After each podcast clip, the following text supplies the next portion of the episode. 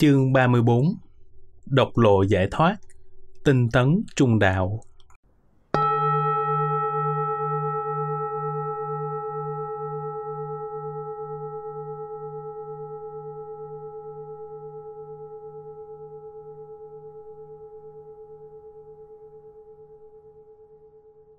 Một dịch nghĩa. Có một sa môn đêm tụng kinh Di giáo của Phật Ca Diếp, giọng của thầy thẹo não bi quan như muốn thối thất. Đức Phật bèn hỏi: khi còn tại gia thầy làm nghề gì? Dạ thích khẩy đàn cầm. Lên dây đàn dùn quá thì sao? Dạ khẩy không kêu. Lên dây đàn căng quá thì sao? Âm thanh cục ngủng chát chúa ạ. À. Lên dây đàn đúng mức thì sao? Dạ, âm thanh hài hòa, êm dịu. Đức Phật bèn dạy, sa môn học đạo giải thoát cũng như vậy. Tâm điều tiết hài hòa mới có thể đạt được đạo. Đối với đạo mà bạo phát, bạo phát thì thân thể mệt, thân thể mệt thì ý phiền não, ý phiền não thì dẫn đến thối thất, thối thất đạo hạnh thì tội gia tăng. Do đó, chỉ nên giữ trạng thái trung đạo, thanh tịnh an lạc thì đạo sẽ không thối thất.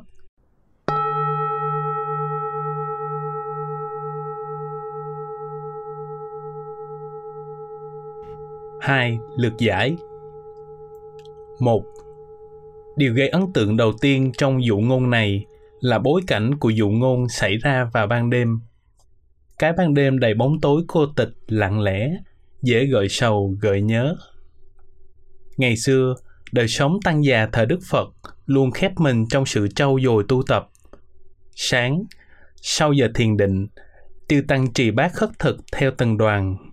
Sau giờ ngọ trai, quanh bên Phật nghe thuyết pháp. Giữa trưa, chỉ tịnh ngắn. Sau đó tĩnh tọa tham thiền, quán tưởng đề mục cho đến chiều tối. Canh đầu, từ sáu giờ cho đến mười giờ đêm, chư tăng tự ôn lời dạy của Đức Phật về các chi pháp bằng cách xướng đọc, lặp đi lặp lại nhiều lần. Canh giữa, từ mười giờ đến mười hai giờ khuya, trở lại tham thiền, sau đó chỉ tịnh vài ba tiếng. Canh cuối, từ ba giờ đến sáu giờ sáng, tiếp tục thiền định, hoặc kinh hành, quán tứ niệm xứ, vân vân. Như vậy, canh đầu của đêm từ sáu giờ đến mười giờ. Chư tăng xướng tụng lời Phật dạy để ghi tâm khắc cốt mà thực hành. Do đó, vị sa môn được nêu trong kinh văn có thể xướng tụng vào khoảng giờ này. Nhưng ở đây là xướng tụng kinh Di giáo của Đức Phật Ca Diếp do Đức Phật Thích Ca nói lại. Hai.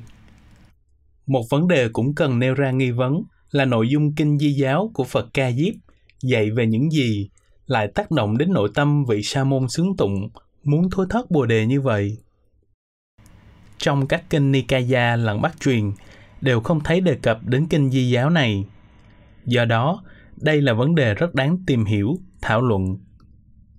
Căn cứ vào luật tứ phần, phần lược nêu bảy bài kệ giáo giới của bảy Đức Phật, thì nội dung bài kệ của Đức Phật Ca Diếp như sau: không làm các nghiệp ác, tuân thủ các hạnh lành, giữ tâm ý thanh tịnh là lời chư Phật dạy.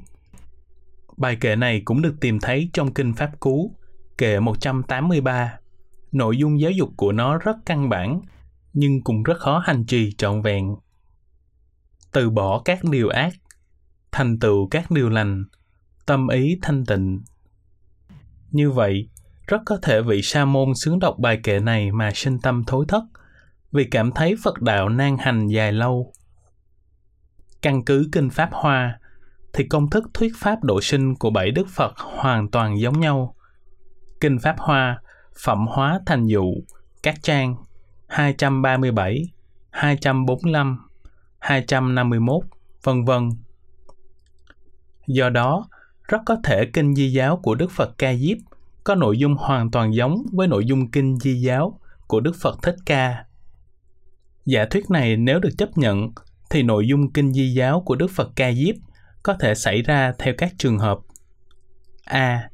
Như kinh Di giáo. B. như phần Di giáo trong kinh Đại Viên Tịch Niết Bàn, trường bộ ba, kinh mười sáu. C. Như phần Di giáo trong kinh Đại Bát Niết Bàn Bắc Tông. D. Hoặc có thể bao gồm cả ba phần. Tổng hợp khái quát, ta có thể nói nội dung ấy chứa đựng lời giáo huấn về tinh tấn tu tập, tự mình xây dựng hòn đảo cho chính mình, tự mình hãy thắp đuốc lên mà đi, nương tựa chính mình, nương tựa chánh pháp, con đường hướng đến giải thoát, nhưng đầy nỗ lực tinh tấn và bền bỉ lâu dài.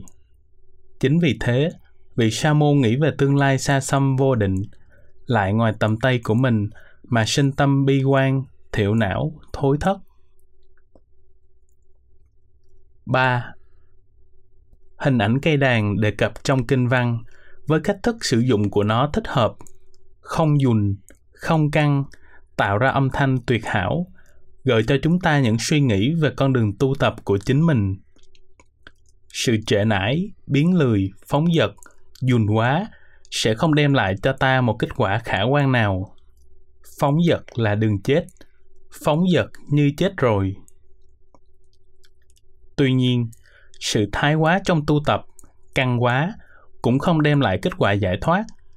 Giới cấm thủ, khổ hạnh ép sát, vân vân. Người hành đạo giải thoát, muốn thành tựu đạo quả phải thực hành trung đạo, xa lìa hai cực đoan ép sát và thọ hưởng. Có hai cực đoan người xuất gia không được hành.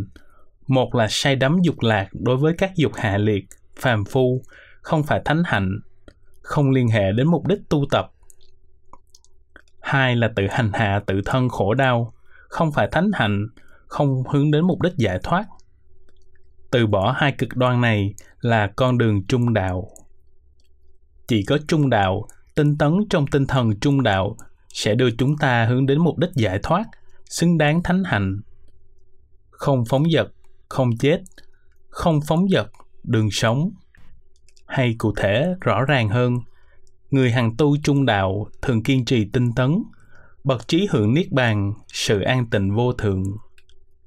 Hoặc giản dị gần gũi hơn, vui thích trong tinh tấn, tỳ kheo sợ phóng dật, không thể bị thối đọa, nhất định gần niết bàn. bốn. Tinh tấn trong Phật giáo được xem như là độc lộ giải thoát. Kinh mô tả sự tinh tấn, hướng hành giả đến mục tiêu mong muốn. Chẳng hạn như ngôi vị đế thích, cũng từ tinh tấn mà có được. Đế thích không phóng dật, đạt ngôi vị thiên tử. Hay sự an lạc, tỉnh giác, tịch tỉnh trong thiền định mà hành giả cảm nhận cũng là để trau dồi tinh tấn không phóng dật. Không phóng dật, thiền định, đạt được an lạc lớn. Sự tinh tấn còn được xem như là một cơ sở vững chắc nhất để hành giả nương tựa mà thoát ly sóng sinh tử. Có tinh tấn là có hòn đảo vững chãi ở biển khơi, sóng không thể ngập tràn. Nỗ lực không phóng dật, tự điều khéo chế ngự, bậc trí xây hòn đảo, nước lụt khó ngập tràn. Kinh còn khẳng định nguyên nhân của mọi nghèo nàn về trí tuệ, về đạo hạnh, về thánh tài sản, về tổn thất bồ đề, vân vân đều do luống bỏ tinh tấn. Do đó, tinh tấn là nhân tố quyết định sự chứng đạt đạo quả. Chúng sinh thường nghèo cùng, đều do nơi giải đãi, quyết lòng siêng tinh tấn, nhờ đó được bồ đề. Hay đáng tự tin, không còn gì phải nghi ngờ. Tinh tấn rất khả năng, lợi ích bồ đề, người luôn tinh tấn, bồ đề được khó chi. Chính do tinh tấn có công năng vô song đến thế, nên Đức Phật tha thiết kêu gọi chúng ta hãy nỗ lực tinh tấn, trau dồi tinh tấn để đạt những gì chưa đạt, tăng trưởng những gì đã đạt.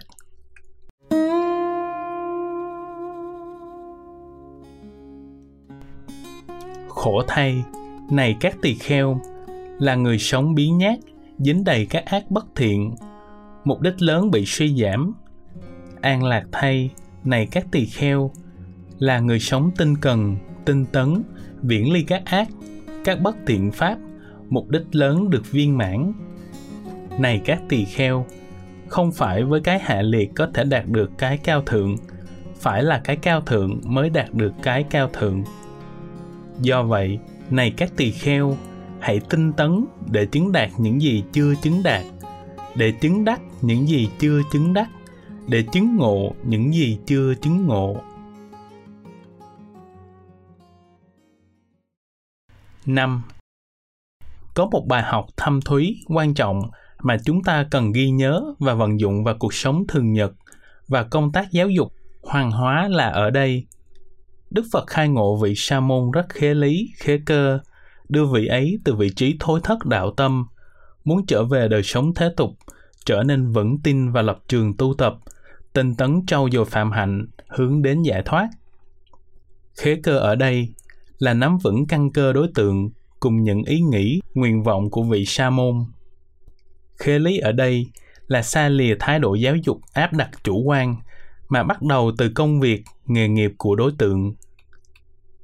Đức Phật không hỏi chuyện người khác, cũng không kể đời tư của Ngài, mà hỏi sở trường của đương sự, nắm bắt mấu chốt vị sa môn thiện xảo về đàn. Đức Phật chỉ hỏi về cách lên dây đàn, nhưng thông qua đó, cách tu tập được hiển bày, mượn một vấn đề để lý giải sáng tỏ một vấn đề, giáo dục so sánh khế hợp, tiếp hợp rất độc đáo. Điểm này có thể nói là đặc sắc quan trọng của bài kinh. Từ sự khế hợp này, một biện chứng logic thang bậc về tu tập được trải ra. Đối với đạo không nên bạo phát. Bạo phát thì thân thể mệt. Thân thể mệt thì ý phiền não. Ý phiền não sẽ dẫn đến thối thất. Thối thất đạo hạnh thì tội gia tăng. Rồi chính biện chứng logic thang bậc này dẫn được mô hình trung đạo. Người học đạo giải thoát phải điều tiết tâm cho hài hòa, vân vân. Do đó, chỉ nên giữ trạng thái trung đạo, thanh tịnh, an lạc, thì đạo sẽ không thối thất.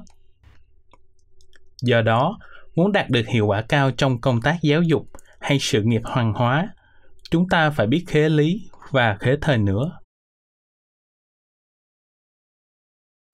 sáu. Tìm về nguyên tác. Bài kinh này có xuất xứ từ kinh Soṇa thuộc Tăng Chi hai, phần A, ba trăm bảy mươi tư, số ba trăm bảy mươi tư, từ trang ba trăm sáu mươi lăm đến trang ba trăm sáu mươi chín. Có vài điểm khác biệt nhỏ giữa nguyên tác với kinh văn của chương này. Bản văn nguyên tác không nói rõ nguyên nhân thối thất tâm bồ đề của thầy tỳ kheo, mà chỉ nói đến những dòng suy nghĩ muốn trở về đời sống thế tục của thầy. Thầy tỳ kheo đó chính là tôn giả Soṇa cô ly vi sa. Nguyên tác còn cho biết thêm, sau lần giáo giới khế cơ ấy, tôn giả Soṇa phấn chấn và già dặn hơn lên. Trong một thời gian ngắn sau đó, tôn giả đã chứng đắc A-La-Hán, tìm đến Thế Tôn trình bày sở chứng của Ngài, và Ngài đã được Thế Tôn ấn chứng. Sau đây là bản văn tóm lược nội dung nguyên tác.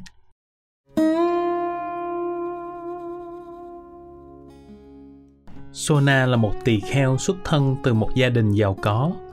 Thầy thường trú xứ trong phạm vi khuôn viên rừng Sita thuộc Rajaga, Vương Xá. Hôm nọ, trong lúc tĩnh cư trong rừng, thầy có những tư tưởng chán ngán, thối thất. Thầy thầm nghĩ: đã là đệ tử xuất gia của Thế Tôn thì tinh cần tinh tấn là chính yếu.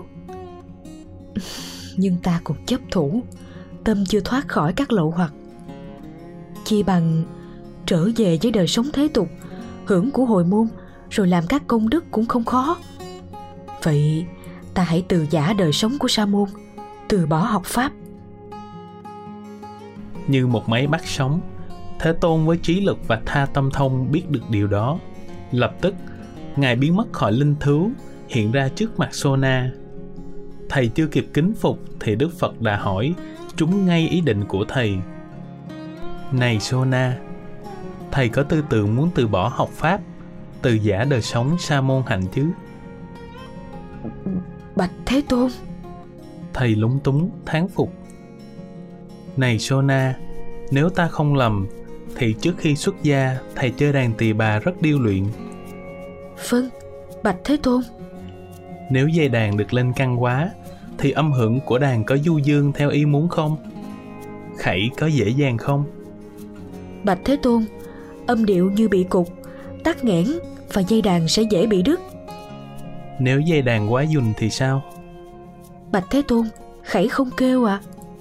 Này Soṇa, nếu như các dây đàn đều được lên dây đúng mức, không căng cũng không dùn, thì âm điệu sẽ thế nào? Bạch Thế Tôn, tuyệt hảo. Vừa dứt lời, Đức Phật dẫn dụ qua câu chuyện hiện tại. Cũng vậy, này Soṇa, ta muốn nói điều đó với thầy. Mặc dù đời sống sa môn hạnh rất cần tinh tấn, nhưng nếu cố sức vào tinh cần quá mức, như một cực đoan, sẽ dẫn khởi sự dao động về tư tưởng.